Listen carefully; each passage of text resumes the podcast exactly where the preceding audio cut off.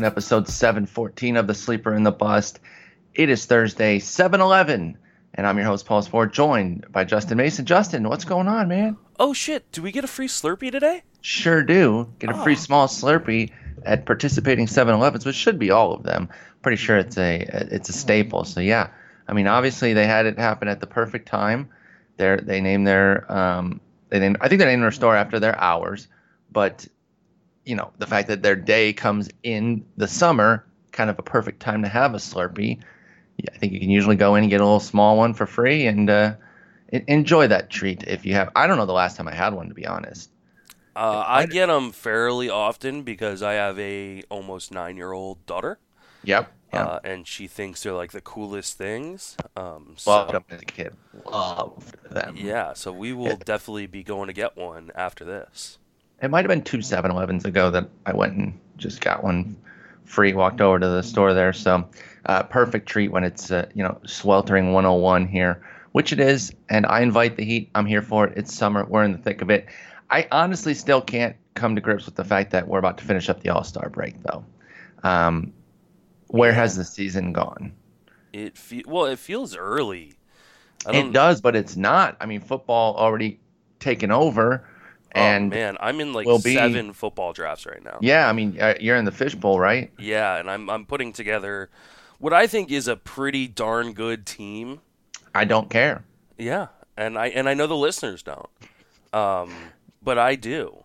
I, I I'm like a month away from giving a single f about football. Then I start to have to plan my I mean- leagues and all that. I'm not a commissioner for any of the leagues, so it's all good. I'm still full baseball mode. But yeah, I agree with you that it feels early. It's not. We're in it. Season's here. You know what's the crazy part now that we have to gear up for is um, there's only one deadline, Justin.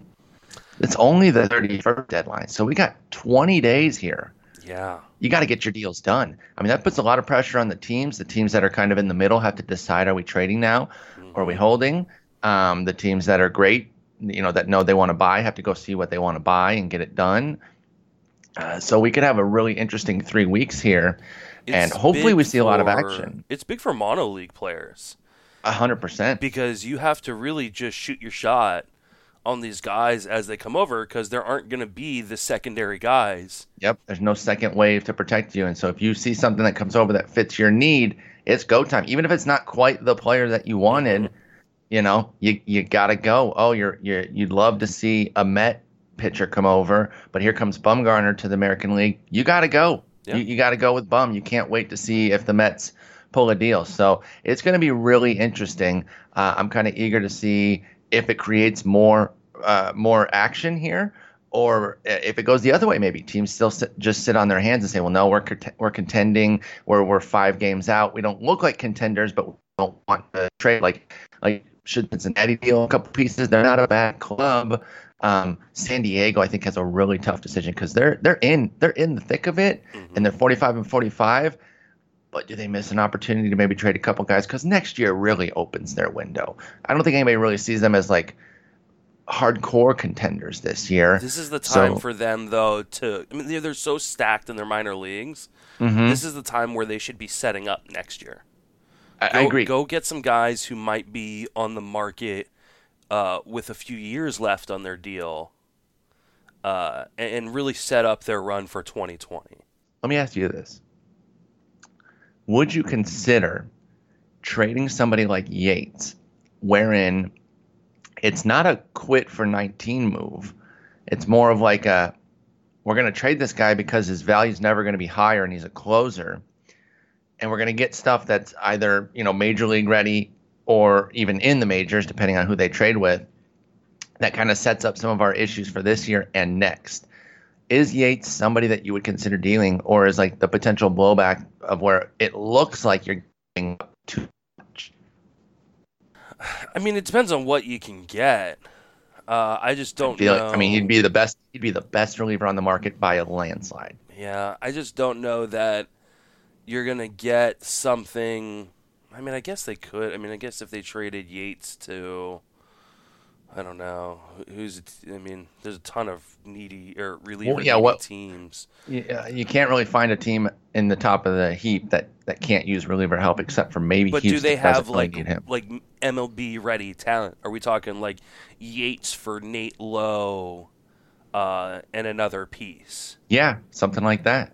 Um, whew, I mean, I would. I don't think they will. I, I don't think they will either. I just think it'd be something to entertain, and I think AJ Preller could be a guy who'd be open to it at least. Yeah. Because I don't, I don't think it's a punt on even this year, to be quite honest. Yates has been important. He's been awesome. He's been worth two wins, but it's 39 great innings, and you know I was talking about this on stream last night. I think this is what I think. You can tell me if you agree or disagree. A an amazing closer is not as impactful as a terrible closer is detrimental. Like you notice your bullpen's bad much more than when it's when it has that star at the back end. I Mm. feel like they could put, you know, say Stammen in there, or even like, I don't know. I I know they want to start him, but it'd be kind of interesting if they'd put like Dinelson Lamet back there. Mm, God, Um, that'd be so you know, s- something like that, or they have all this young pitching, and maybe they just realize some of it uh, that's on the cusp here. Hey, one of you guys, you know, maybe you're not a starter. Let's let's get you in the bullpen. You know, is Logan Allen somebody who might be better served just going straight to relief? I don't know if he's the right example. No, he's, he's, a lefty. he's, he's not a I think he's a starter. Yeah. Um, but But but I don't somebody in that understand, like, vein. Why aren't they the front runner for Noah Syndergaard? oh, Like- they should. I think they are. Oh, okay. I, I, I, I believe they actually are. they, I- they maybe- should be. I yeah, I, I that totally. That would be an amazing get for them. He's still got two years left uh, in arbitration after this season. Uh, he only made six million dollars this year, so it's not like it's going to be Yeah, he's not- super expensive, anyways. Not crazy expensive at and all. they've got the prospects to uh, to go after and get him. Exactly, and I really think that that could that could work for them again. That that helps this year and the future in case they don't really do anything this the the, the rest of this year in San Diego. So I agree, it's going to be great. It's going to be three weeks of, of fun. I hope. I really hope teams are aggressive here uh, because they don't have the protection of August to try to get those deals through. Let's talk about a few uh, a few moves here before we get into our main topic, which is going to be bounce backs and fades. We're talking about uh, some of the guys that aren't performing that we'd go ahead and try to buy in on right now. We talk about some of the guys who have performed well that maybe we're looking to sell. Maybe we don't see a full on collapse, but we just would like to get out now while the getting's good. So we'll get into all that. But I got a few call ups for you. This one went under the radar because I believe it happened right before the break. Mauricio Dubon was called up by Milwaukee. Now, he was a prospect in the Travis Shaw deal. And you look back at that deal, and I don't even know that if Tyler Thornburg had panned out, that that deal would look good. Um, and I know Shaw's been brutal this year, but let's not pretend like he wasn't really good before that. and they got Dubon and Shaw um, for Tyler Thornburg. There were a couple other minor pieces there, but not that them are making any sort of moves. So Dubon's a legit prospect. I don't know if you're familiar with his backstory. You, you probably are, but he's he's from Honduras. I want to say he's like the first or second player ever from Honduras. So he's like the guy in Honduras, a legit, multifaceted uh, prospect here. Can really do a lot of different things on the field. Doesn't have one over the top skill, but has a lot of skills that are put together nicely. Uh, this year has 14 homers and nine steals. He's nine for 15, um, and then last. Uh, Last year he only went six for three on the bases, but he only played 27 games. The year before that he stole 38, but with 15 caught. So he's one of those guys that can be a volume stealer if they let him. But I really think just some solid hitting from Mauricio Dubon is what we're looking at. He got in one plate appearance before the break, so again it went kind of went under the radar, but that might have been enough to make him it, being able to get picked up because a lot of leagues need minor leaguers to play a game before they get called up. So what do you think of Mauricio Dubon? I think he's filling in for Orlando Arcia. Could he do enough to establish himself and say, "Hey, 24, I'm here, I'm ready to go"? And, and could could Mauricio Dubon stay? You know that uh, feeling that I'm sure teachers get where, you know, you assign uh, some material and it's really obvious a student hasn't uh, read it at all? I'm sorry, I did add these names. we did we talked nothing about it. All I said was we were doing bounce backs and fades, and then you mentioned the the Padre, the Padres thing. So I went to uh, trade rumors just to see like what was the latest news, and I saw that Dubon and two other guys are, are two new call ups and then one being recalled, and so I added them with no warning for you. Literally none. Oh, oh, I, I, I doesn't that that part doesn't matter to me because me and Jason talked all about Mauricio Dubon on the last podcast. I know. so, uh, though a lot of people for some reason couldn't hear portions of the last podcast. Actually, that's that's where it cut off for most. So most people have no oh. idea what you said about well, him. There we go. and uh, by the way, folks, I'm trying to fix that. The the problem was I can't recreate the problem. Like I, I, it didn't it didn't cut off at 20 minutes for me. Justin was able to listen to it on the site and on his catcher, on his podcatcher, on his phone. Same for me. And so I'm having issues even recreating the problem. I think I have a solution that I'll try after the after the pod. And so if you're listening to this now, you should be able to go back and, and get the J and J pod and hopefully listen to the whole thing. And I apologize for that. But yeah, Dubon was on that, but I, I didn't give you any heads up on on these three names here. Uh, yeah, um, Dubon's a guy I've always really liked. Uh, probably would have been up last year if not for I think an ACL uh, injury uh, that uh, kind of cut his uh, season short. Um, the one thing that's really developed this year is power. Uh, I don't think he was ever projected to be a, a, major power guy, but a guy with some pretty decent speed and a really nice hit tool. but as everybody else in Major League Baseball and in AAA are seeing, there's a huge power jump for some of these guys this year. I wonder why. Believe uh, it or uh, not. Yeah, 14 home runs, 9 stolen bases, 307, 343, 491, uh, triple slash. Uh, he was originally brought up because Arcia got hurt, uh, but Arcia was actually able to uh, kind of shake it off, is, is going to be fine. But Dubon's got experience playing, I think, second, third, and short in the minor leagues. Uh, and mm-hmm. with uh, Hernan Perez uh, being uh, DFA'd, even though he he actually passed through waivers, um, I think Dubon could turn into kind of a super utility guy in the infield. And uh, Perez got a lot of work for uh, yeah. Milwaukee, so why wouldn't Dubon? I think he's a really sneaky uh, 15 team mix kind of guy right now. Okay, I like that. So that's uh, that's Mauricio Dubon. You'll hear even more details once I fix the uh, the Sunday pod. Uh, what about Bubba Starling getting called up for KC? Remember, he was drafted back in 1994. I think people don't realize that he was a first rounder in 94. yeah, I'm just kidding. He's been drafted so long ago though that it feels like I want to say 2011 number five overall pick. And uh, you know, I think had a chance to maybe go to Nebraska as their quarterback. Like he was one of those, you know, just multi-talented, everything type of guys, and never really, never really got going in the minors, and isn't really tearing it up this year. In fact, this is part of what the Rabbit Ball is doing in the minors, because Starling has 310, 358, 448 slash. There's not a lot of power there, but uh, that's worth a 98 WRC plus. So he's been, you know, when you, when you're doing that and only being average, um, that's kind of telling you what, what's going on in the minors. But he does have seven homers and nine steals. Anything out of a 26 year old Bubba Starling that that encourages you, especially if KC makes some moves and clears some real playing time for him.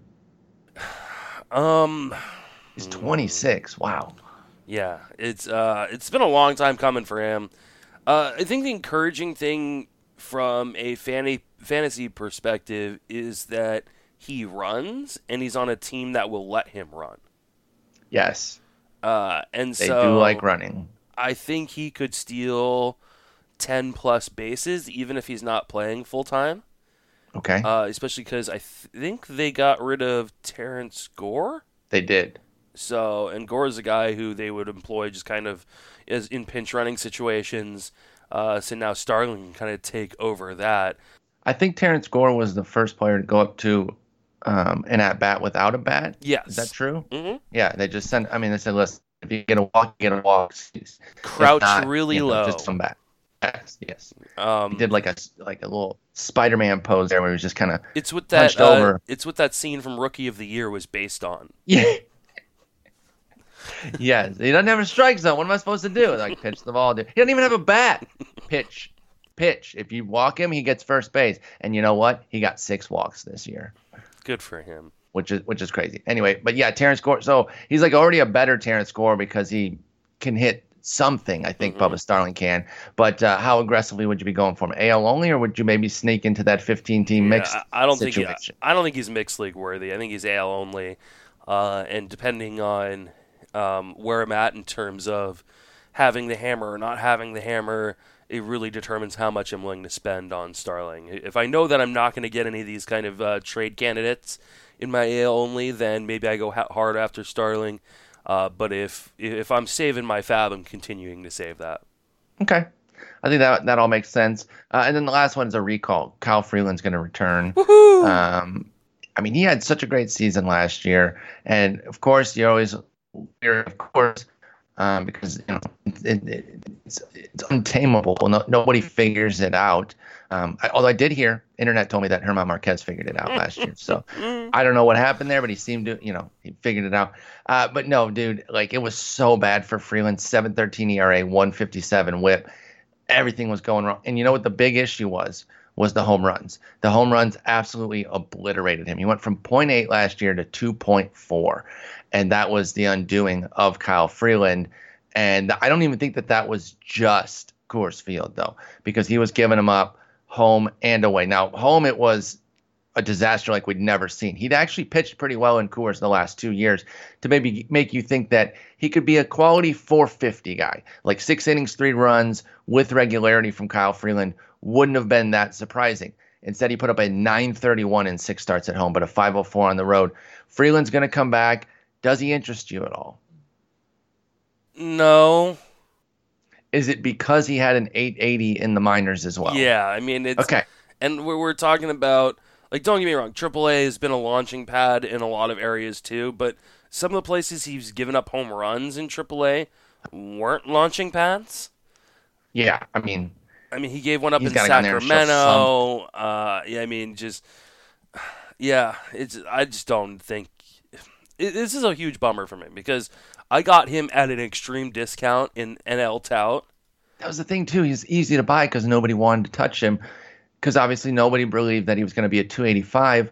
But in NL Tout, you were probably saying, "Give me a 410, 420 yeah, I got him for, for 200 innings in a 12 yeah. team NL only on a team that has like the best ER, almost the best ERA and WHIP in our in our NL Tout league. Like you know, he, he's and he all he did was do nothing but crush me. Like just wow, and you still have the best. Yeah, I, I have ten points in ERA and eleven points in WHIP.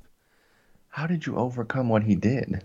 Because my pitching staff is amazing and my hitting Clearly. is just atrocious. Maybe you need to get some trades going. I've been trying, man. It's, I know you did. You did the one, I right? did one, and it's definitely helped. Traded Willson Contreras for, uh, or uh, got Willson Contreras for Kenley Jansen. Which was a great um, deal. I need to trade now. Trade either Ki- uh, Craig Kimbrel or, or Carlos Martinez is, is what needs to happen because I've, I've got apparently I've just got all the closers. You got saves coming out of your uh, of your ears there, but yeah, Kyle Freeland is he somebody that you'd look to re pick up in an NL only though? I or mean, I'm putting him back into my lineup. yeah, because I don't really have any choices, uh, and you know, just too many injuries and things like that. But uh, I mean, I obviously, if you need innings, you need strikeouts. You're you you, you go ahead and grab him and just stream him on the road for right now. Okay. Um, better than nothing. Yeah. The hard part is I think they start off with a pretty long home stretch. Oh. so So good luck with that. Yeah. All right, so nothing much on Kyle Freeland. Um it's kind of a wait and see and if someone wants to jump you on that, I say let them. Like uh, you know, again, I, I kind of came in with some positive Kyle Freeland thoughts coming into the year because I knew he'd be so cheap, and it didn't. It went sideways. I'm not going to jump back in just blindly. I'm to yeah, kind of see. His first starts at home versus Cincinnati. Okay, thanks. Yeah, so it's like I have in NL Tout, I have the option of taking that or taking a zero, and it's mm-hmm. really tempting to take tempting. that zero. Yeah, to just zero it up. I think that might be the move. Yeah. At this point, I mean, I'm in like eighth place, and my ERA and WHIP are pretty safe. So I think I might just try to get a few strikeouts out of it, and maybe a win. It's true. You, you probably can't hurt yourself too much on the uh, Yeah. the ERA and WHIP. Uh, Justin, bad news. Twitter's still down, dude. I don't know what I'm gonna do. Oh man, this is uh, the great Twitter out of 2019. I just don't know. It's Work, it's uh, interesting because you know you mentioned we're doing the Scott Fish Bowl, um, and uh, that's how all the leagues communicate are a DM on Twitter. Oh no, So no one can communicate in the leagues. I'm telling you, work productivity is probably going through the roof. Mm, Yeah, I mean, if People Facebook goes to- down, we're we're going to not really know what to do with ourselves. What am I supposed to do all week uh, or all day? Um, you know, we're gonna talk about some bounce backs. It's time, and uh, what we're looking at here is just a group of guys that we feel like you know go scoop them up uh, via trade mostly here. All, these names that I've got for the two of us probably need to be picked up via trade. Maybe you find some ten team mixers where one of these, one or two of these guys are available there. But uh, for the most part, Um, you got my first guy I picked up like two weeks ago, and if Yeah, yeah, yeah. in the main event. He he is he's the most available one, despite being one of the bigger names.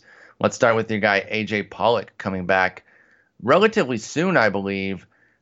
I'm still nervous just because of the health profile that uh, that I need to be s- swayed here. So, what do you got on AJ Pollock that makes me want to buy him? Uh, started off his first rehab assignment with a home run.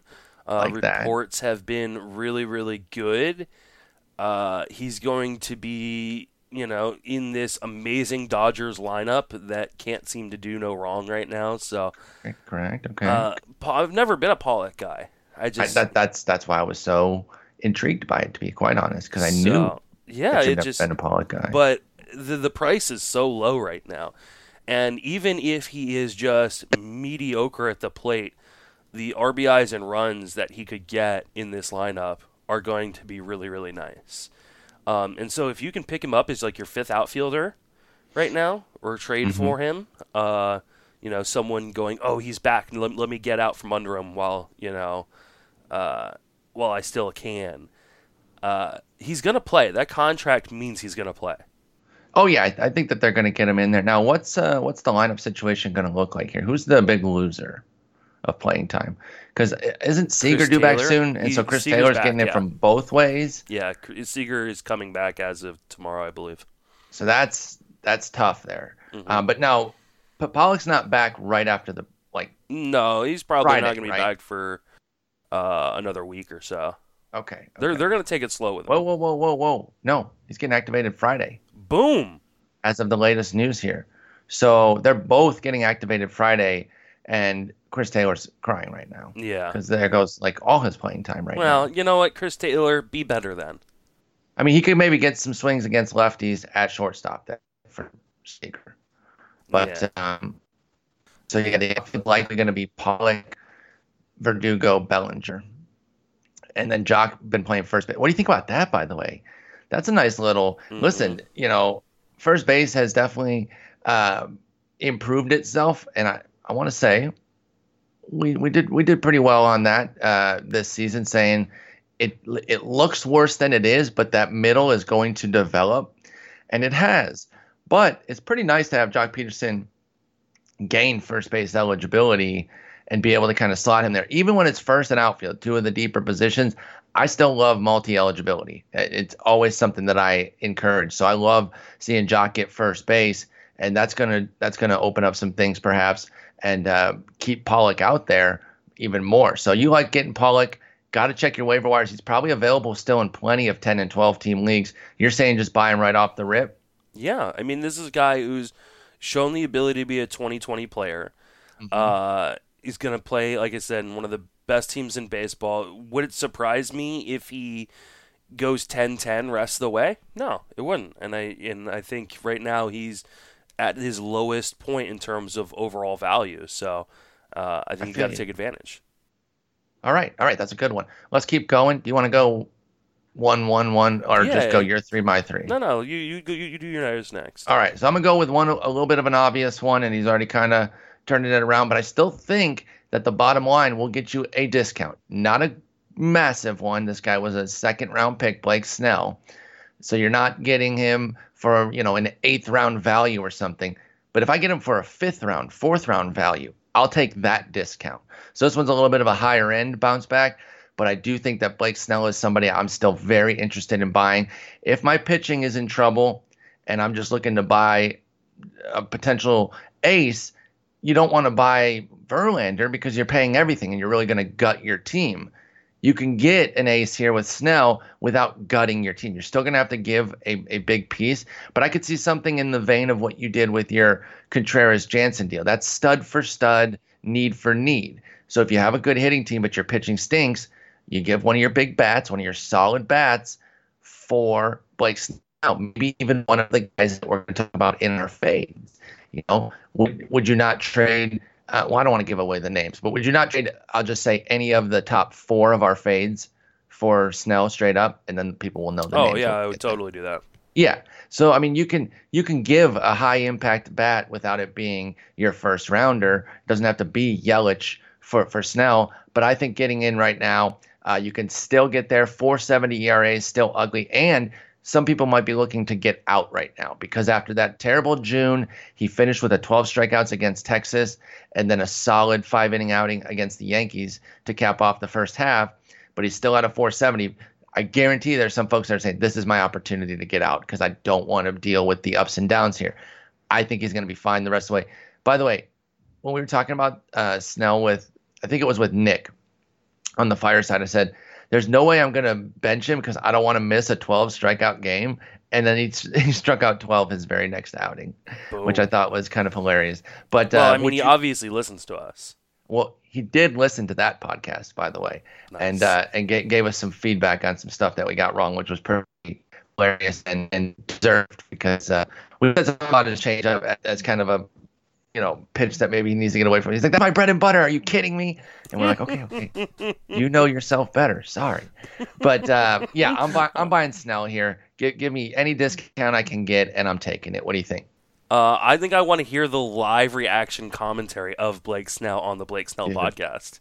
That'd be so great if he would like turn. So he's been streaming a bunch, of, obviously because it's the, the All Star break. How great would it be if we could get him to turn it on and uh, and and listen and to it pl- while he's playing. and just yeah, while he's playing Fortnite and just roasting us like, oh guys, come on, come on, like I'm not gonna keep throwing my change up 25% of the time. Get out of here. I think everything else got got pretty solid reviews as far as what we were saying and what we thought, especially because we came out you know, saying that. I mean, this is a buy. This is an easy buy profile, by the way. I'm not even saying it's some under the radar one. I'm just saying that you will get a discount off of his second round value, and I'm going to take that discount all day. Ooh, that's a good. Oh, I can't even get on Twitter. That's. I was just say, let me look up uh, some of the uh, uh, drafts from yeah uh, from the, over the last couple days, um, and see where he went. But I can't Wait, get on did, Twitter. Did they do second half drafts? Yeah, the last uh, three days. Well, let's go to the ADP page then. I don't think they have a separate ADP page though. Oh, we can just do it by uh, the last few days. The date, yeah. So it'll be under the in season tab. Mm-hmm. And I think if we go since June or July 1st, that we can do. Nope, that didn't work. Uh, well, I'll just do all drafts by the last three days. Yeah, tell me if that works. Um, Here we go. You, you figured it out. Did I? I'm so that that worked sometimes. for me. All, all drafts from seven one to seven eleven worked for me. All right, so Blake Snell. Still uh, going pretty high. 34th pick. Wow. Yeah, I mean, not a huge discount. That's what I'm saying. You're not going to get a massive discount, but it's the cheapest way to buy an ace right now. Because yep. the other aces are going to cost you. Like, if you're asking for my Scherzer right now, I'm saying Yelich, and or you know, or your Bellinger, or your Acuna. Like, it, it has yeah, to be the I mean, top look of the at scale. His, his ADP was like second pick, Scherzer. Exactly. I mean, and that's, and that's his, his max pick in the drafts was three. no one was waiting long. It, it just not happening. like just... So uh, Trout did go first in all of them, which is actually kind of surprising. I thought maybe Yelich would sneak a top spot somewhere. He Uh, did well, in our, Yelich in was our dealing draft. with the back injuries. Remember? That's right. So that news came out about missing the. So Uh, I'm sure but he did play the All Star game. yeah, but I think I think that just scares everybody. You don't, you don't want to get a z- end up getting a zero from the first overall pick. Yeah, that that'd be absolutely brutal. So if you could pay, like, pick forty to fifty value type for uh, Snell, which would be, uh, let's see here, some hitters. It would be Yordan Alvarez, Paul Goldschmidt, George Springer, Rhys Hoskins. These are the types of guys that I'm talking about that I would definitely pay because you're poss- Yeah. you're getting a potential ace. And if you can dip even further and pay a Gleyber Torres, it says on here David Dahl, but I went to the All Star game and I, I'm pretty sure his name is Davis Dahl. Dude, how bad for those guys, dude. Oh my Just- God, they had the worst night. For those that don't know the, what happened, the scoreboard operator Is a moron. was lit, had lit, was just lit out of their minds because they messed up constantly. Davis Dahl, Jacob DeGrom's picture for Jeff McNeil, Clayton Kershaw's name with Christian Yelich's face, um, Wilson Contreras with one L. Like, holy crap, they had the night from hell. But the first one I'd seen was Davis Dahl that, that caught my eye. And then I, I go on Twitter and I see all these other ones. I'm like, holy smokes, they've been having a brutal night. Uh, I so saw yeah, the Jeff McNeil interview, and like he was upset. Like you know, Well, for a lot of these guys, you know, it's like, oh, okay, it's just another All Star game. It's an exhibition game. for guys whatever. like Degrom, yeah, for guys like Yelich who are gonna go to a bunch of these. A guy like Jeff McNeil going to his first one, this is like a really big honor, and he was really upset that his family got heard his name and then saw Jacob Degrom's face. Same with Dahl, man. Davis Dahl, get the hell out of here, dude. This is the All Star game for crying out loud. I will say, um, really Wonder- outside Wonder why of that, MLB has an image problem. exactly. Like it's just small crap like that that just continues to to pile up. It's so annoying. Um, I will say, outside of like that that gap, and that's that's a substantial gap in my opinion, because I agree with you. That's that's that's hurtful for those guys. It's not Yeah. the end of the world, but it's a that's a huge bummer, especially if you got your family there. But outside of that, Cleveland did a great job hosting. I know you had some interesting thoughts on Cleveland. Just you- the state of Ohio in general. yes, that that you consistently. Uh, I know you have no love for Cincinnati, but you let that spread to Cleveland. But they uh, they had, they were good hosts. It was a really really enjoyable time, and outside of that major scoreboard gaff of you know 10, 5, 10 different things that they messed up, everything went pretty smoothly there, and I had a blast. I mean, it's not really Cleveland's fault that they're located that close to Cincinnati, but that's I mean that's what it but all they comes still down to. they still pay for it. Yeah. Yes, I hate you, Cincinnati. By the way, to put a little bow on the Dubon thing, Red Sox officially released Tyler Thornburg. Just to kind of twist it a little bit more in there.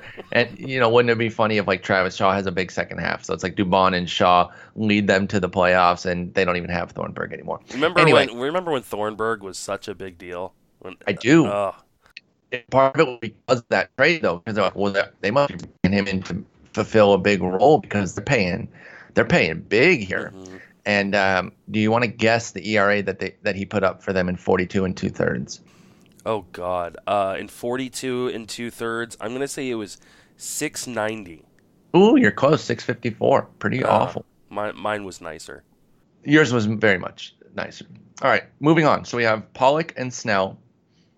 You've got a couple of, of Jose's here to, to wrap it up. I'm going to go with Jose Leclerc. You still think he's going to get back in that role, which I, bel I believe Texas has been pretty clear that this that's their goal. Yes. Now, he hasn't made it easy because he's been kind of volatile still. But talk to us about Jose Leclerc as a buy, uh, as I believe that it would be tied to you thinking that he's going to get that role back. Yeah, I think that the fact they gave him that contract, and they want to get their their money's worth out of that contract.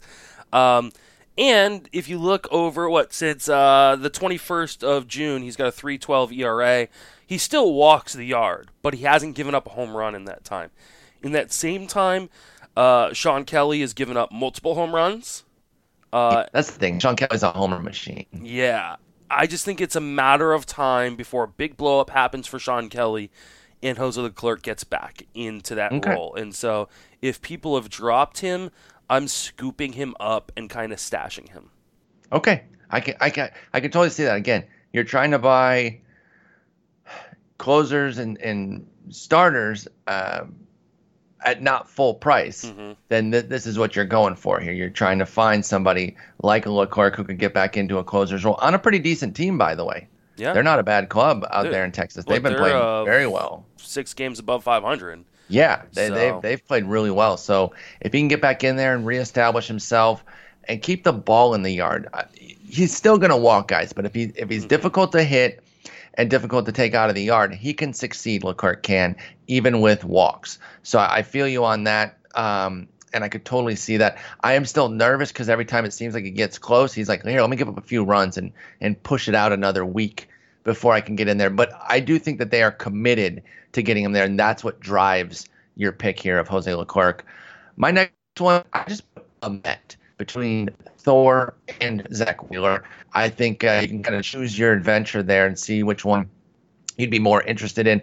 Yes, I am remarkably frustrated with Thor, somebody I was very high on this year, got in several leagues, and just simply hasn't been anywhere near what I'd hoped for. Um, and not just with the 468 ERA, but the strikeouts. You know, they're under a strikeout per inning, the the 128 whip. It's just been blah, very blah. And Zack Wheeler didn't go too far behind him and has similar issues. The the ratios are actually almost dead even, 469, nice, and a 128, same same 128 whip. He's at least got the over strikeout per inning with 130 and 119. So neither's coming uber cheap, but both are definitely coming at a discount. Or you tell the person that you're trading with, move on, because if they're not willing to offer a discount, then then you're not buying. But I think you will get a discount here. Who would you pick between the two, between Thor and Wheeler, that you might be interested in buying? If I force you to pick one, If you force me to pick one, it's probably Thor. But I your real answer is you wouldn't buy either, right? Yeah, my real answer I is I'm so. I'm not going to buy either. I, I have real concerns about Wheeler uh, pitching for the Yankees or pitching for the Red Sox. Okay, now that I would agree with, but what if he goes to a, a, neither of those teams and goes somewhere else? I don't think he's going to. What if he goes to the Padres instead of Thor? Why would the Padres invest assets into a guy who's a free agent after this year? Oh, Wheeler's a rental. Yeah, How how the time flies! I didn't realize he had his full he's service time. built 29. up. Yeah, that's right. He missed well, he missed two seasons while the time was Mm-hmm. still accumulating. Yeah, so So yeah, that's that's fair. Yeah, yeah. They they shouldn't because Mm-hmm. I agree with you that they should be more inclined to buy guys that uh, that are more for twenty and beyond. And I just imagine him in Yankee Stadium or in Fenway. I just see the home runs spiking up in the AL East. Uh, at least uh, pitching, you know, in New York for the Mets. That that stadium's a nice kind of cushion for him. And I just think it's I think things could really fall apart for him uh, in a poor uh, poor park. And so I actually traded Zack Wheeler in a dynasty league. Yeah, Um, he was on your fade list here. You eventually moved him off because you had an extra. You know, I'll take that off. Talk about it during the, the bounce back part here. So you're out. You're aggressive. You're you're you're moving the other way on Wheeler Mhm. um, right now, trading him. What'd you get? I got Franmil Reyes and Will Smith, uh, the catching prospect for the for the Dodgers. Okay, So that's not a bad deal. I needed power really badly, um, and Yadier Molina has been my catcher in that league. So I get a kind of young replacement and uh, Yeah. and get Franmil, who is all power all the time. Franmil, what what what a beast! You know, God, he's I- just I dug the uh, the Derby contestants, but obviously, you know, when you're only picking eight, there's 10, 20, 30 more that you could get in there. One of Franmil or or uh, uh, Renfroe would have been pretty nice too. Yeah, Franmil is the uh, I think my now now my poster boy for coming to Jesus on a player because it, it, I'm sure people will remember when he came up. I was very very concerned about his swing. Um, I was very very concerned about how much he was going to strike out of the major leagues. I didn't want any part of him.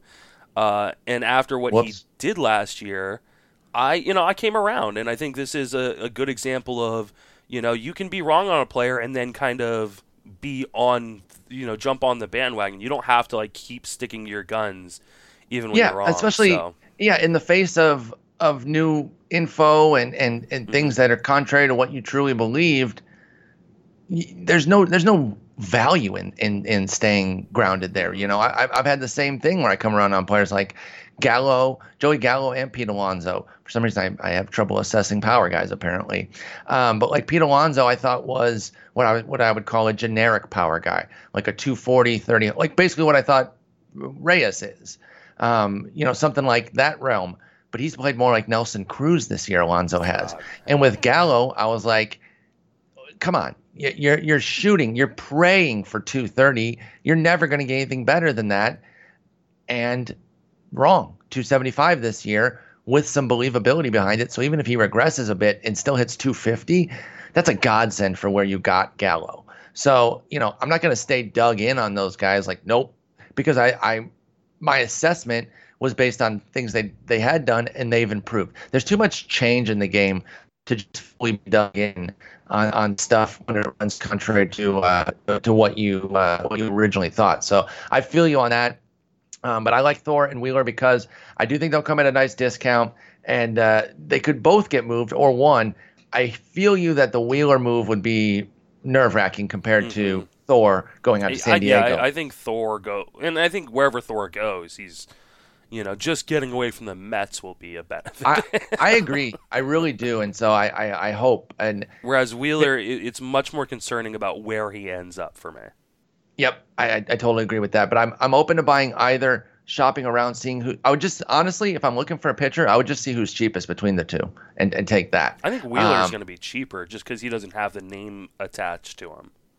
And if it's substantially cheaper, then I would still buy him. You would not. You prefer, not, yeah. or I understand that.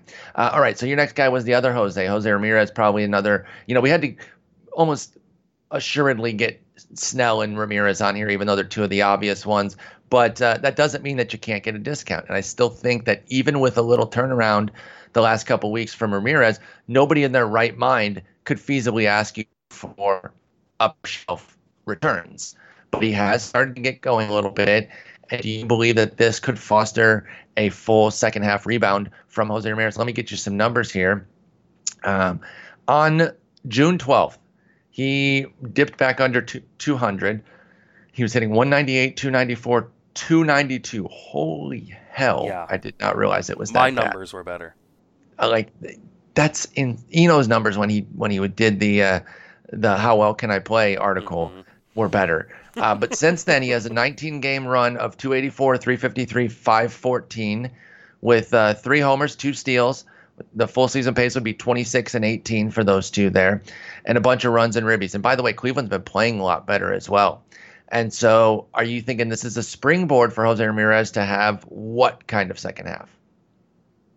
Oh, that I mean, the hard part is how how much will he bounce back? Because I mean, I obviously don't think uh, he's necessarily going to be, you know, oh god. I, three I think overall he, Ramirez. Yeah, he's not. He's not going to be first round pick Ramirez, but I think he could go 10, 15 in the second half with a. Okay. Two, I mean the speed.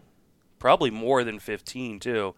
Yeah, um, the speed is saving his season. By the way, as far as those that have hung on to him, like I think the comp has been that he's Billy Hamilton, basically, which um, that's just mean. Well, in terms of net value, he kind of is. Uh, he, it's doing it a little bit differently than what Billy Hamilton would do because there's no season where Billy Hamilton would have seven homers at the break or hit 220. But, but yeah, like Hamilton's average might be a little bit higher in trading, but, but on, honestly, the bottom line value, dollar value, is probably similar to what you've been getting out of Billy Hamilton. You do know that Jose Ramirez has a very nice, but also very bad 69 WRC plus, right? Nice, but not nice. But very vile. Um, I, you know, I think he's going to end up, you know, for the second half, you know, 15 stolen bases, another 10 home runs. So then you're looking at a guy who's got, you know, same amount of stolen bases pretty much as last year with, you know, 16, 17, 18 home runs. And his average gets dragged up to the 240 mark, 245 mark.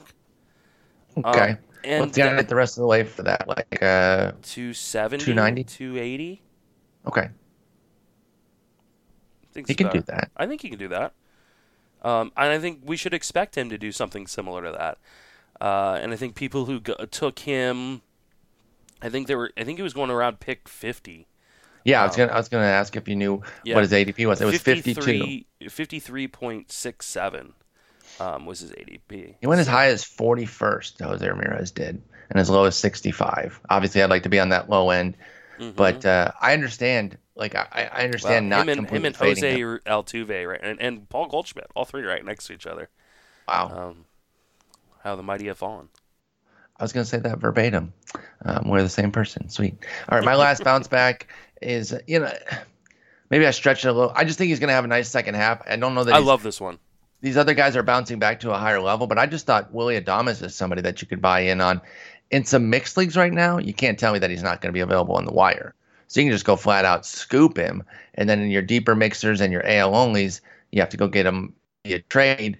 But uh, if you look at it, we now have 285 game samples from Willy Adames. That's exactly how many games he put last year. That's how many he's got so far this year. And I'm not seeing enough change from this year to merit like a 30 point drop in uh, in WRC plus. So, I think it's a let's see, 20, uh, about 25 point drop. But I'm I'm just not seeing enough. The BABIP's come down um, quite a bit from 378 to 313. I think he can meet somewhere in the middle there. Strikeout and walk pretty similar. The the strikeouts come down, but so has the walk a little bit. Everything else looks good. And last year he was a uh, 278, 348, 406 guy.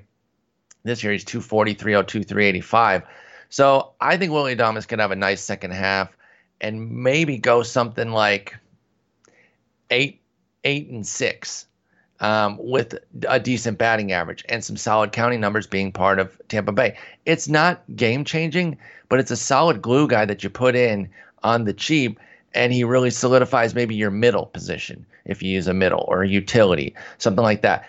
I think Willy Adames still has plenty of potential. Even quite get it going in the second half here, he's somebody I'm really interested in in the future too. So if you're in a keeper or dynasty scenario, I also like buying Willy Adames. He's 23 years old right now. I still think there's plenty in his future. I think it starts with a solid second half uh, as a mainstay in the bottom third of that uh, Tampa Bay lineup. What do you think? Well, I think you are uh, a bit pessimistic on what Willie Adames could be. Honestly, Oh, okay. Yo, I yo, love Willy Adames. I, th- I think go. I think he could get double digit home runs in the second half. I don't think he'll uh, steal as many bases as you. Okay. One, he's he's you know kind of in that bottom half of that lineup. I don't know if they're going to let him run. Uh, he only has three stolen bases on the season, um, so I just I just don't know that they're going to give him the opportunities that he would need to get six stolen bases.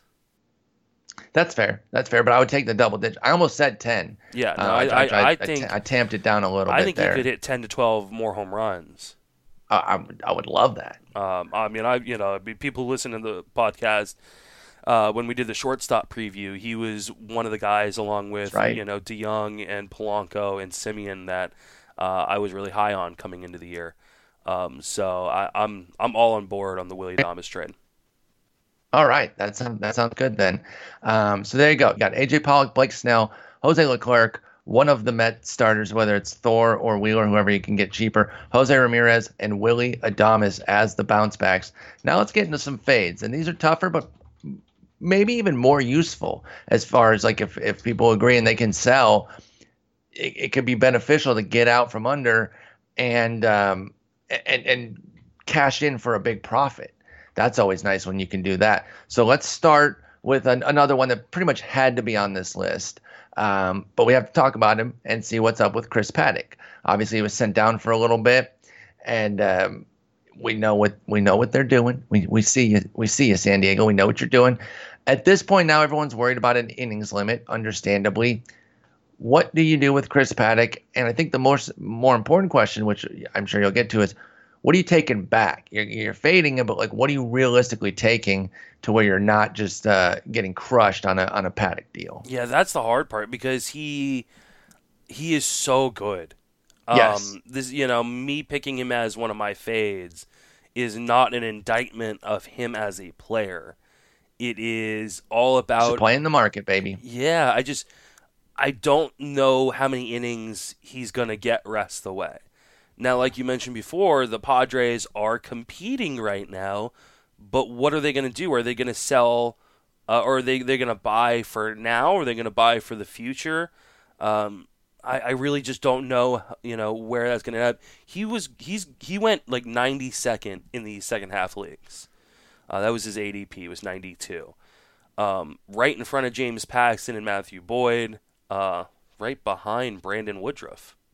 Interesting kind of uh, uh, area right there. Um, pretty much going in the exact same spot as like Yoan Moncada. That's probably who I'd target. Like that's one of the guys that I would probably, you know, Matt Olson in that area. You know, those are the I would of take I would take Olson. yeah. I'd take Moncada. I'd take Olson. Um, would you take Eugenio Suarez? I think I would. Mm-hmm. Um, I really like Suarez. I think he's going to have a big power second half.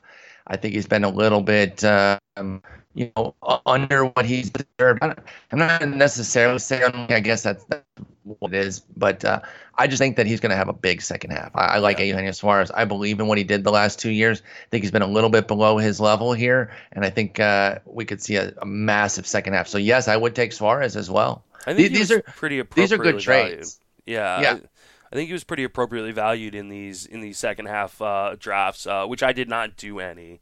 Um, I, I No, I, I'm, I- I'm good. I'm good where was, I am. I right now. om- I tried to sign up last minute for one, and they were full. I was like, oh, thank God.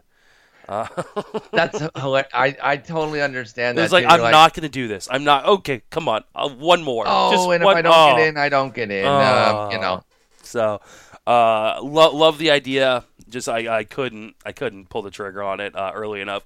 Um, I just yeah I worry about how many innings we're gonna get left from Paddack, and if if uh, if the Padres start off the second half slow, if they lose you know four or five games uh, to kind of open up the second half, I think they become sellers, um, or at least not buyers, uh, and they start making a plan f- to shut down Paddack at some point. Um, and I just don't want to. I don't want to get nothing. I think you right now you have already gotten the value that you drafted him for at the beginning. of oh the season. yeah, yeah, so sure. like anything you get on top right now is cake. Um, let's uh, let's dump jump a little bit deeper in the uh, the ADP here and see if you'd still take these guys. Because what if somebody hard lines? They like, you know, I'll buy him, but I know I'm getting I'm getting a bad uh, potential innings limit here. Would you do it for Kingery, Scott Kingery for Paddack? Ooh. He's going 123, and you said Paddack was going up in like the 90 range, 80 range, Yeah. 90. Uh, Hoo, hoo, hoo. Um, I'll give you a cho- choice between Kingery and Byron Buxton if you would. I'll if take rather Buxton. choose. Okay, I think I'd take Kingery too, I think I would as well. I'm, especially with I am. multi-position eligibility. I'm a little bit nervous on his profile. I am too. Like if That's you look, hesitation. it is uh, it is nervous. Uh, you know, it's a ner- nerve inducing, uh, nerve wracking, I should say, profile there with the strikeouts and walks for Kingery. But I do think he's very skilled. I I have a feeling that he can adjust if things stop falling as much. And you know, got 369 BABIP, as that kind of comes back. I want to believe that based on his minor league profile, that that okay, maybe he can cut down the swings a little bit and and maybe take a few more walks, as opposed to just everything right now is working for him. hmm Um, but yeah, I think I still would take that, and I would take Buxton too. What about Jeff McNeil? Also has triple eligibility. Okay, that's down at 130 that we're taking for Paddack. What about a bounce back of a Daniel Murphy? No. I heard from this guy, Anel Sar Sar- Sarris. hmm Never heard of her. A no Sarris sounded hot, but didn't really know anything else. But uh, what he said was he talked to Murphy. Murphy's still wearing a splint, dude. The fingers still hurt. So when he's not playing, he's still kind of keeping it in place and trying to get it healed. Now, if that healing, you know, he's got a good good week here to take off, and if he gets it right for the second half, we could see the big jump. But what he and uh, Derek Van Riper, what uh, Eno Sarris was saying, Derek Van Riper was second half, or I mean, uh, 20, 2020 might be the time to jump back in, and when Murphy is fully healthy and get him at a major discount. But uh, I don't think I would take him for Paddack. I would want something different there. Uh, last one. Well, How uh, about? Isn't oh, there? ahead. I want to say there is a uh, a, a study that says that it's harder to heal injuries at high altitude. Yes, that's part of why they Yeah. break down, and and that's part of the Troy Tulowitzki story. Mhm. Yeah, that that's what it is. Injuries are harder to heal at high altitude. Colon the Troy Tulowitzki story. Yeah. Like that that that's that's the book that's See, written. I, I'm, yeah, I'm, I'm, know, I'm reading a really interesting article right now about uh, it can actually change your blood for months after you leave the high altitude. Crazy, right? That is really crazy. Yep. Um. Yeah. I. Yeah. I, I don't want anything to do with with that. I feel that. Which is unfortunate because I have Daniel Murphy shares, Same. I'm gonna hold those, but Mm-hmm. uh, but I'm not going to buy new ones. I agree. I agree. All right. Well, we'll, we'll, we'll cap it there as far as the, the Paddack buys here. Let's move on to my first one. It's his teammate, Fernando Tatis Jr. And part of the reason that I'm doing this is because I think I can catch a mint. I can get, I can get major returns here. Um, and it's not that he's bad or that I think he's going to be a complete, uh, you know, loser in the second half, but there's no way that I don't have some concern about a 4-6 419 BABIP with a 29% strikeout rate, you know, keeping things going for Tatis. Now he has skills that kind of overcome some of those things as far as his speed goes in particular. He isn't uh, he isn't allergic to walks. A 9% isn't too bad. And 14 homers, 13 steals. Like he's been great, so I can get a top of the scale return. He was picked 28 there. I don't think he's a top 30 player the rest of the way though. he went right So- in front of Bryce Harper.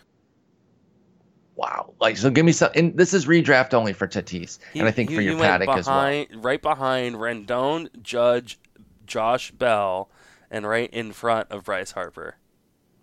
That's crazy. Yeah, Blake Snell went what like uh, on average six picks behind him. Wow. I mean, Wow. you, you could make that deal. You might be able to go, you know, up, you know, to a hitting needy That's team what I'm saying. and get Walker Buehler. Yeah, I think I think you could right now. Again, if things match and and you can afford, what you really have to assess here is if you can afford the speed loss. Right? He's got 13 steals. He's probably one of the key stealers, uh, base stealers on your club. If you can afford to take that hit, I think you, op- you open yourself to possibly trading Tatis here in a redraft because I think his second half will come back to the pack a Yeah, bit. obviously we're not going to trade him in a keeper dynasty league. It's no, just no, no. Same with Paddack. because These- I only think he's going to get better from here on out in terms of, you know, his long-term he's 20, power Dustin. upside. I mean, he, you know, Eric Longenhagen had him as a 70 grade, you know, raw power guy. I mean, this is a guy that uh, is at some point probably going to be hitting, I don't know, like you know, 35? 35 home runs, stealing 20 bags, and and possibly hitting, you know, 280, 290. Would you Um, trade James Shields for him? mm. I don't think that I would. I can't imagine anybody would. Oh man, you got to feel bad for them. Imagine him on that team. Oh my god, dude! I can't even. Can't, I can't even imagine it. It'd be so insane if he was on that White Sox team. Mhm. That was the deal, by the way. To give them a slight pass, a small, small, small sh- shrivel of a pass.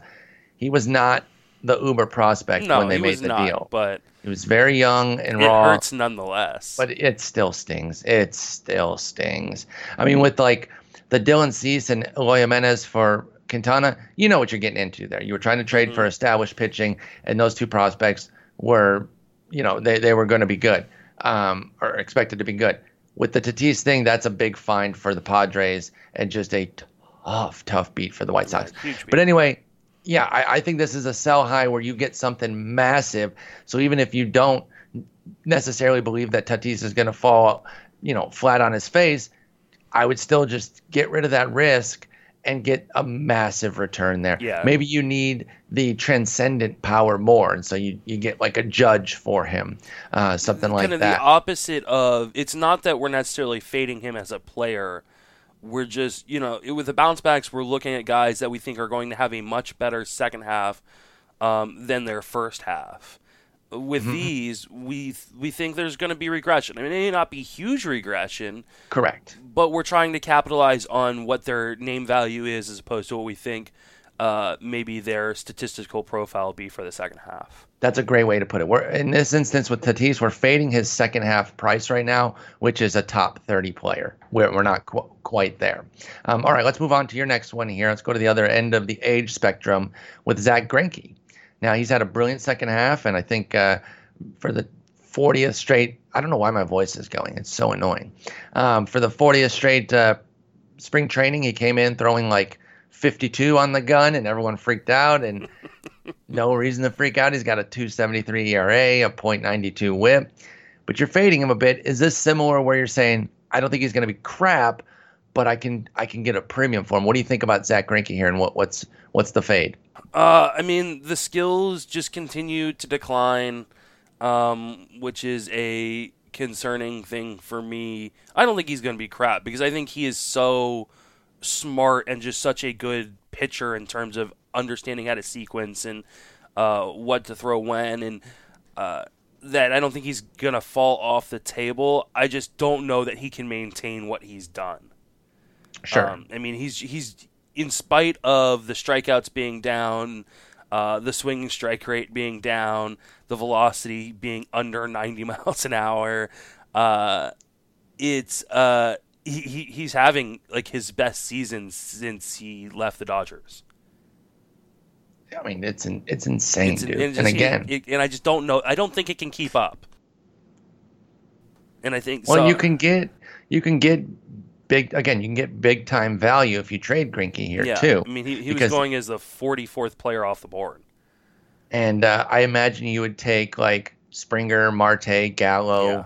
Machado. What about some guys after him? That that's that I'll same Goldschmidt, Goldschmidt, Hoskins. Hoskins, Jose Ramirez, Okay. Altuve, Ketel Marte. Yeah, I mean, uh, Let me jump down another level. Would Mhm. you take Benintendi, yes, Jose Abreu, yes, possibly on a new club, Eddie Rosario?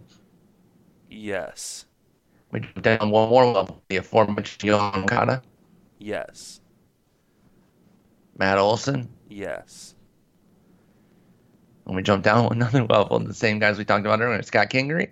No, Okay, King- Kingery has to come with something, right? yeah, Give me a give me a pitcher. but I think a lot of those guys that I said yes to could come with something, That's a fair point. Yeah, especially yeah. especially with how bleak the pitching landscape is right now. Yes, you need I- to ask big for your pitching right Yeah. now and just see I what think you, can, get. a ton for for kind of these these starting pitchers. Um, and so like it- like let's say you're getting uh, Moncada um, and uh, let's see. Uh, you could probably get Moncada and Lucchesi, Oh, I would I would do that. you know, um, or you know a Moncada and um, Liam Hendriks if you're looking for you know Some closer. saves. Yeah, yeah, yeah. You know, I I just where your think head's you, at on that. I, I, I mean, that's the kind of thing I would do because usually people want in a trade. Usually, people want the best player, which means they want the one in the two for one. Yes, but it's not always bad to do it two for one. Yes, if you're selling high on your two on on your one and getting two guys, you could have maybe just gotten two guys who are actually worth the same amount in the long run for that one. So Yep. I, I think it's uh, this is a really good time to kind of look into some Zack Greinke trades. Okay, I like it. I can get behind it. Think uh, think what you're saying there makes some sense. Apparently, I hate juniors. Okay, if you got a dad, you're stupid, uh, or, or got the same name as your dad. Because my next phase. no, if you have a dad, you're stupid. if you have a dad, you're dumb.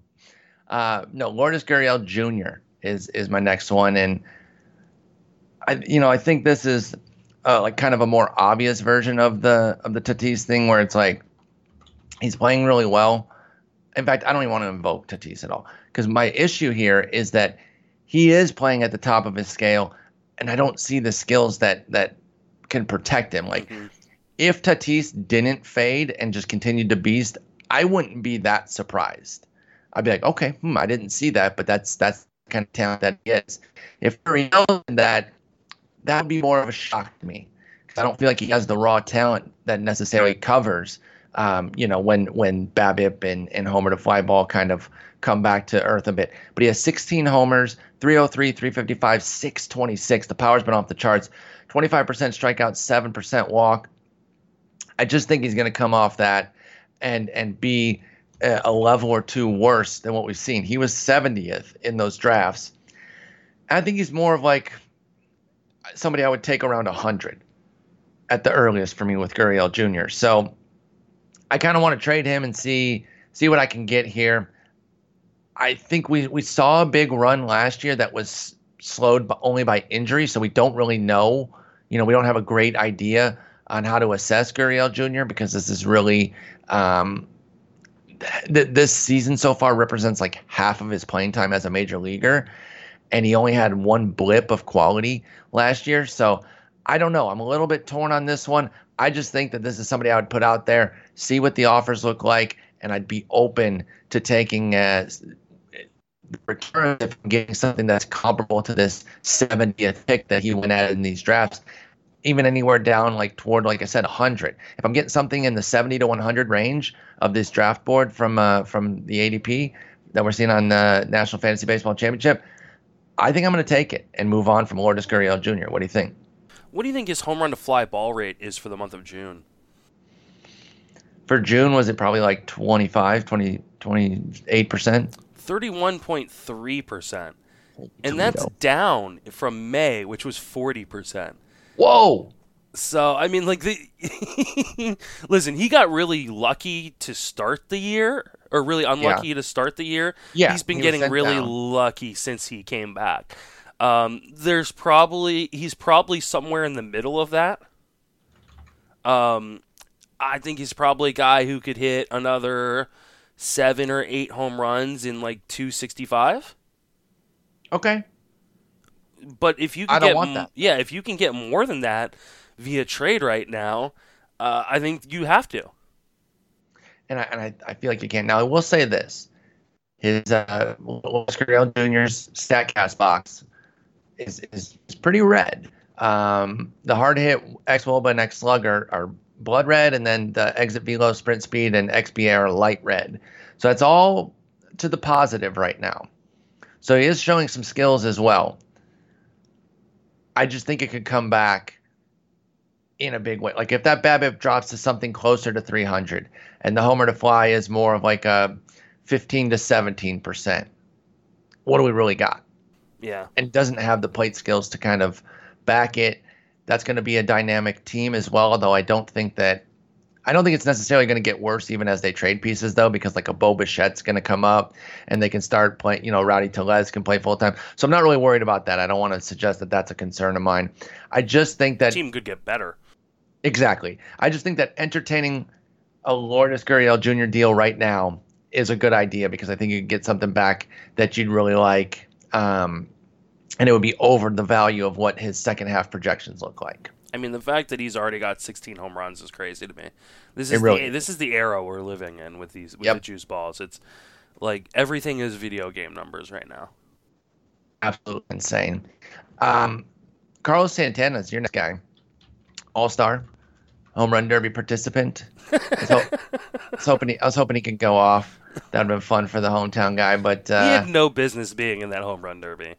I oh, mean, stop! He didn't. What do you like, mean no business? Oh, why not? Get get me some Hunter Renfroe. Get me some Franmil Reyes. Get. I me... mean, I I would have been interested in that, but I got no problem with a hometown guy getting in. I just, I don't know. I just, I, who cares if it's? Uh, I mean, I, I guess the I guess the hometown cares. Yeah, and, they know. they cheered they cheered him like crazy, but uh, he's had an excellent season. You know, he's always been kind of underrated. I think even in OBP leagues, like mm-hmm. that's where his value is. But I think even in those leagues where people know that he's more valuable, he still would get a little bit overlooked. This year, though, he's added batting average. He's made himself in all formats just beast. Carlos Santana's hitting 297 with backing. The BABIP's up high for the first time ever. Yeah. Um, he's only been over 278 once. It was a 301 mark back in 2013, and this year he's at 311. He's always been a great walks guy and strike guy. He's play profile. Frankly, it's been a wonder why his BABIP hasn't been good ever in the past. Not even like exceptional, just something in like the 290s with what he does. Um, and this year, he's finally got it. Everything's kind of clicking. The power's there. but you're fading him a bit. Is this one of those again where it's like, I don't think he sucks. I just think he's going to come back to the pack. Or are you really seeing any sort of uh, major collapse here from Carlos Santana? No, I mean I think this is a matter of uh, I think he'll just come back down to earth a little bit. Okay. Um, I don't know if you're necessarily going to get a mint for him, but I don't see him hitting 15, 16 home runs in the second half. And I don't think he's hitting 290. Uh, I think he's probably going to go back to being kind of the guy he's been for the last few years, which is, you know, maybe like a 250, 260 hitter with another eight or nine home runs, uh, which will leave him still with plenty of profit considering where you got him in drafts this year. Um, mm-hmm. I think he's benefited from that juiced ball, and I mean he'll still benefit from it some, but I think it'll just come back down to earth a tiny bit. Okay. Yeah, I love Carlos Santana, so I don't want to hear you slander him at all. I, I love him too. I think he's been great. It's it's nice to see him. It, it's crazy to me that he's only 33. Yeah, he's been around for a whole minute. It feel it feels like I've grown up with Carlos Santana, and so, and, uh, and I mean, I guess in a way, I, I have. I mean, I'm 34, yeah. so I mean, he, he, has been around for what a decade now. So, uh, he's been a solid player, and like I said, always getting on base. And then this year with the average clicking, I like it. Um, definitely got to play the market here because if you don't find that that actual buyer who really believes in him, you maybe just hold. But uh, I'm kind of eager to see how how it's gonna how it's going to play out with uh, with Santana the rest of the way, and if he can keep this batting average or not. I will mention, yeah, homer fly balls up to 22% too. Yeah. That's also career high. So we've got some career high stuff here, and if you can get a nice return, where was he going in the drafts? Do, do you know offhand here? Uh, I'd seen him. Oh uh, yeah, a 105. Uh, okay. 105th player off the board, 109 ADP. Um, right in the area of the aforementioned German Marquez and the aforementioned Carlos Martinez. Um, this one, uh, it, it's further down, down at one pick 134. Maybe it's like a speed for for power deal here. Would you take Nick Senzel yes. for Carlos Santana? I figured you might. Um, what about your boys? By the way, they went. Oh, I love that they went back to back because they should. They're the same player. Hunter Renfroe and Franmil Reyes literally went back to back. I'll take either. Okay, I thought you might. I would not um, oh. with those two. I would take the Senzel. I would not take because I do feel like even if his average comes back, for Carlos Santana. His power can be similar enough to where um, he's he's basically just matching their production at worst. Wait, wait, wait. You think his power can be similar? Yes. Okay. It already has. It's been I, similar. I think it's going to take a step back. Is the thing? I, yeah. I, I think you're going to take a step back. I already have. Thank you. I appreciate it. Better step down. All right, my last one is an easy one, but you got to go out there and see and catcher. So this is a two catcher league thing because even in in one catcher where he is viable and he should be on a team, James McCann. How I, dare you?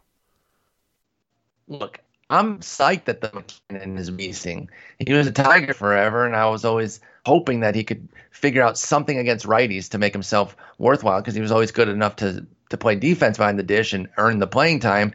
But he's always like a lefty killer, never really did anything. But this year he's riding like a 900 BABIP. It's insane. It's literally 408. So he's at 316, 371, 502, All Star, nine homers, four steals. Where the hell did that come from? He's two for for seven in his career coming into this year on the bases, and this year he's four for four for some reason for James McCann. he's McCann. Amazing. He's uh, clearly amazing. I am. What am I even thinking He's about trading? He's got a 452 BABIP against left-handed pitching. He brutalizes lefties. He yes. loves feasting on on lefties, and so you know, he, but he's but he's held up against righties. He's got a 391 against them, so he's been he's been still good against righties.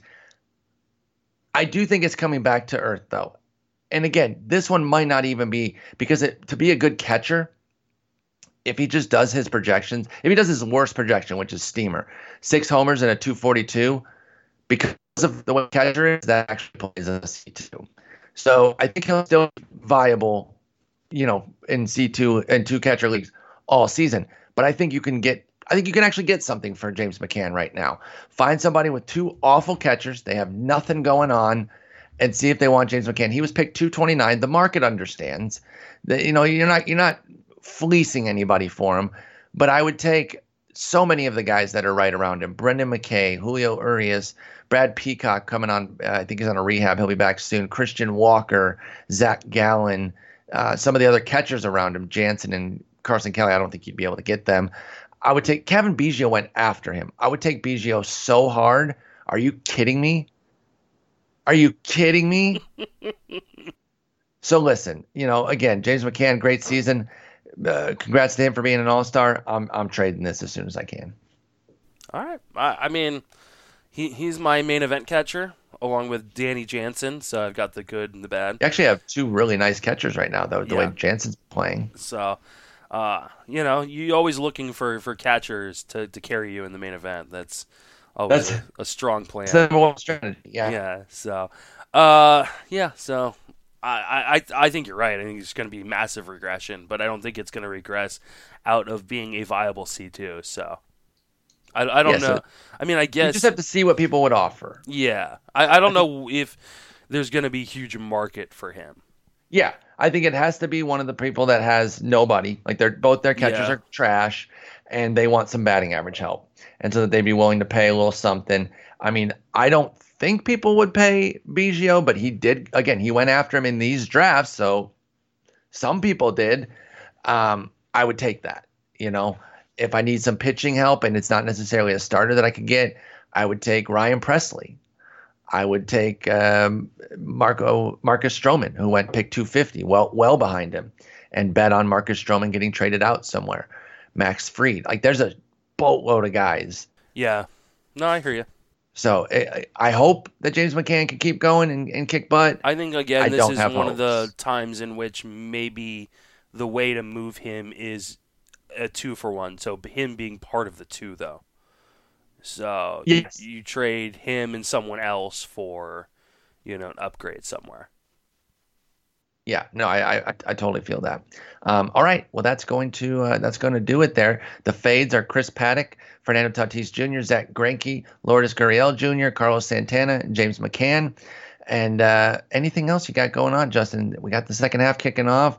It's good to be back. I'm glad you're feeling better, but you're not at hundred percent yet, right? No, I'm still sucking on. Uh, cough drops and uh, really struggling a little bit. I'm playing my first softball game since getting sick tonight, so we'll see how that goes is my uh, big ass kind of tries to run around the outfield or, or second base or wherever I'm playing tonight. So uh, we'll, we'll see how that goes. Uh, I'm getting into football, so if you are one of the people that uh, follow football and you actually like the sound of my voice, just drop the first Friends of Fantasy Benefits football podcast uh, yesterday. Uh, so there you go. Doing uh, division previews and stuff like that. So not going to do as much football this year. I'm not not working for Fantasy Alarm uh, anymore. So it's I'm really going to be focusing on mostly baseball, even in the off season. So I like it.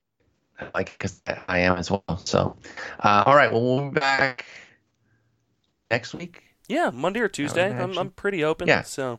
We'll, we'll, we'll get back in the groove here, y'all. I hope you guys enjoyed your, your break, but got to stay grinding here. This is this is the time because with football coming, listen, a lot of people play both, and I you know I make fun of it or whatever, but I, I play fantasy football, but a lot of people are going to start to have their attention taken by football. Yes. And they start to start to let their baseball teams slag a little bit, even the good ones, even those of you in good leagues, even some of us. Listen, I'm not mm-hmm. going to pretend it's never happened to me, um, but I like where I'm at in so many of my leagues this year. I'm I'm not I'm not listening to the siren song of football right now until I have to start making plans for the drafts and whatnot. But um, this now is, this is the time to catch up if yes. you're behind. It's you do not give up. Keep grinding because other people will give up, and you can pick up points maybe you didn't think you'd be able to pick up uh, over the course of the next two months. So uh, you know, keep keep keep going. You have to because you, you really you really aren't out of it right now. So, all right, Justin, we'll be back uh, early next week, and I'll talk to you. Hope you feel better. Take it easy.